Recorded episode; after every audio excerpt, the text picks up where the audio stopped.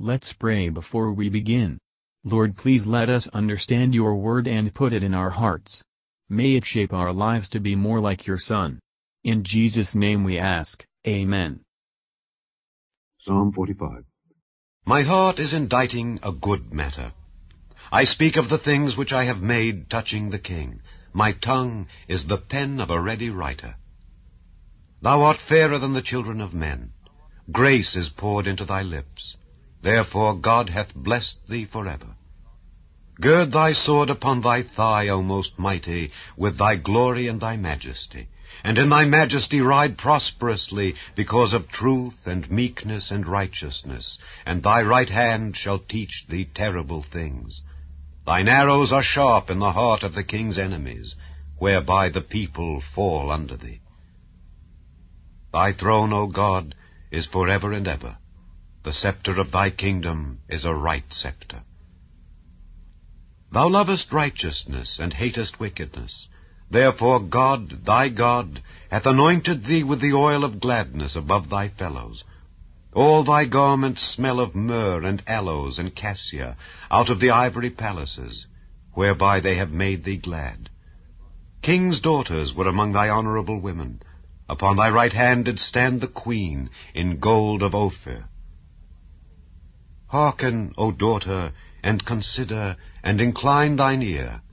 Forget also thine own people and thy father's house. So shall the king greatly desire thy beauty, for he is thy Lord, and worship thou him. And the daughter of Tyre shall be there with a gift. Even the rich among the people shall entreat thy favor. The king's daughter is all glorious within. Her clothing is of wrought gold.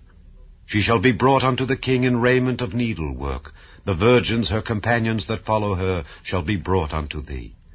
With gladness and rejoicing shall they be brought. They shall enter into the king's palace. Instead of thy fathers shall be thy children, whom thou mayest make princes in all the earth. I will make thy name to be remembered in all generations, Therefore shall the people praise thee forever and ever. Matthew Henry Commentary on Psalms chapter 45, verses 1 to 5.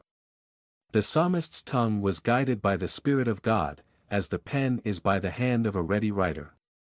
This psalm is touching the King Jesus, his kingdom and government. It is a shame that this good matter is not more the subject of our discourse. There is more in Christ to engage our love, than there is or can be in any creature.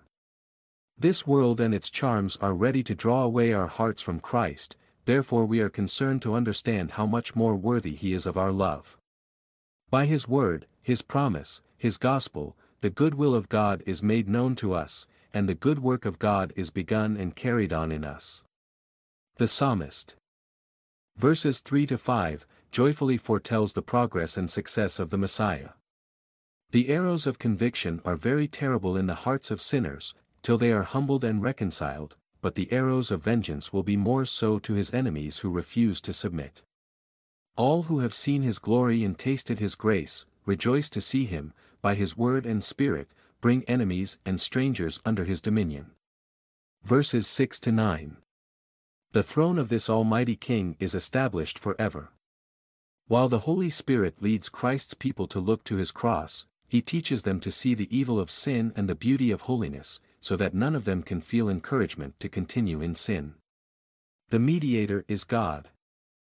Else he had been neither able to do the mediator's work, nor fit to wear the mediator's crown. God the Father, as his God in respect to his human nature and mediatorial offices, has given to him the Holy Spirit without measure.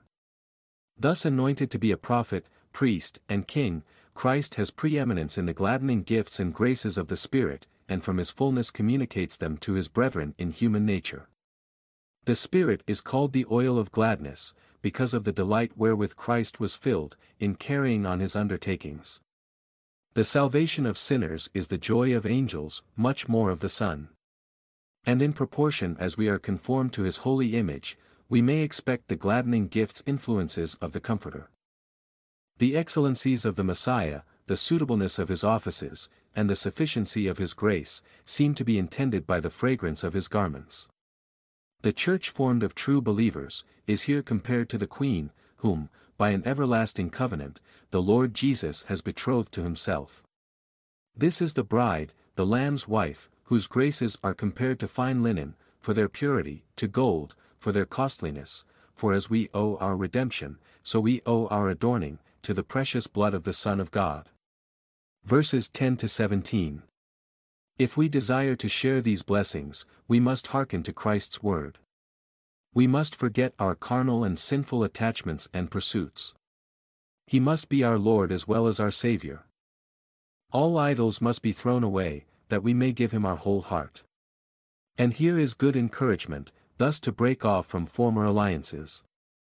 The beauty of holiness, both on the church and on particular believers, is, in the sight of Christ, of great price, and very amiable.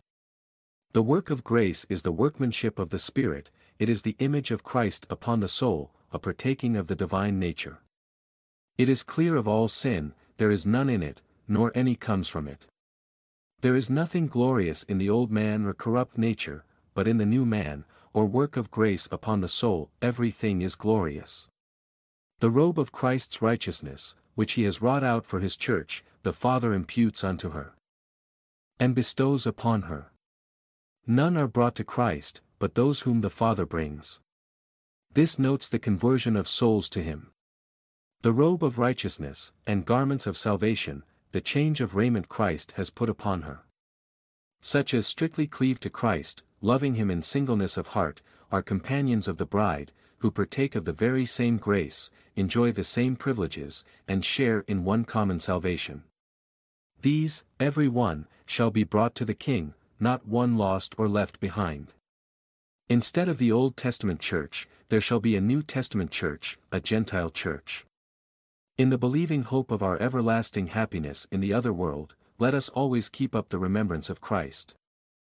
As our only way thither, and transmit the remembrance of him to succeeding generations, that his name may endure forever. Thank you for listening and if you liked this please subscribe and consider liking my Facebook page and joining my group Jesus Answers Prayer.